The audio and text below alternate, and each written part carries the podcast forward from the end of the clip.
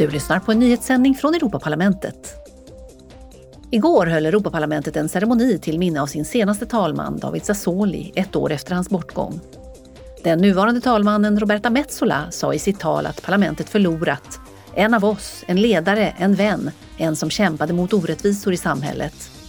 Hon tillade att vi än idag fortsätter att påminnas om hans demokratiska värderingar, hans tro på en rättvis värld och hans beslutsamhet att skydda de mest sårbara.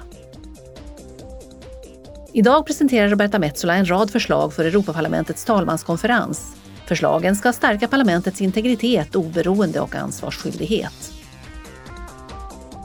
Idag håller medborgarrättsutskottet en diskussion med Spaniens justitieminister om ett antal frågor som rör EUs värden i landet. Inte minst de föreslagna reformerna av rättsväsendet och läget med de spanska domstolarnas allmänna råd. Ledamöterna ska också ta upp de senaste ändringarna i strafflagen, kommissionens senaste rapport om rättsstatsprincipen i Spanien och den nya minneslagen som handlar om hur arvet från Franco-regimen ska hanteras. Du har lyssnat på en nyhetssändning från Europaparlamentet.